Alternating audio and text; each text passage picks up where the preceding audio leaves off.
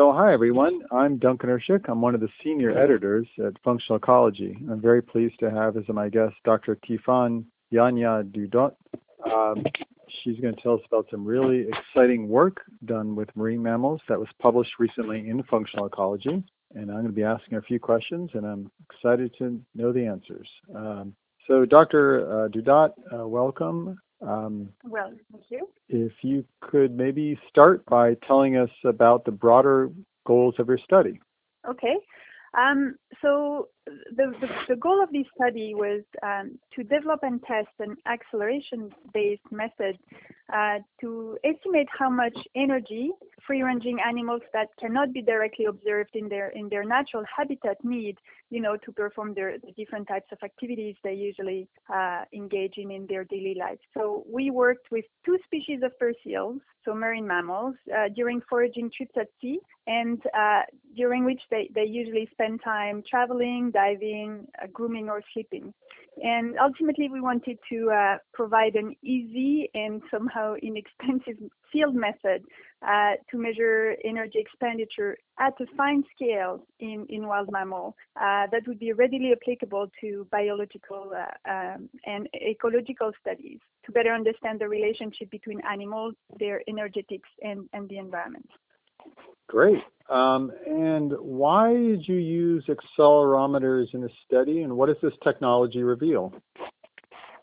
Um, so the, the we use three axis accelerometers because these small biologgers can, can provide very high resolution data that directly relate to uh, the posture and the active movement and in, of the animals in, th in three dimensions. So basically acceleration data can help understand and categorize what the animal is doing at a specific moment in time. And in addition to that, the, the overall or vectorial dynamic body acceleration, which is uh, the acceleration in 3D that only relates to the active movement of, of the animal, has been linked to uh, their energy expenditure in, in some species. So acceleration data basically has the potential to tell us more about not only behavioral activity budget, but also the energy expenditure of the animal.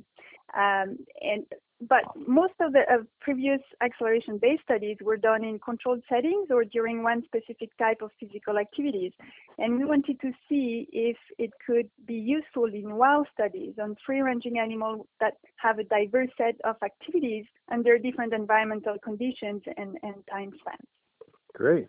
Um, what do your results reveal, you know, more broadly about marine mammal ecology?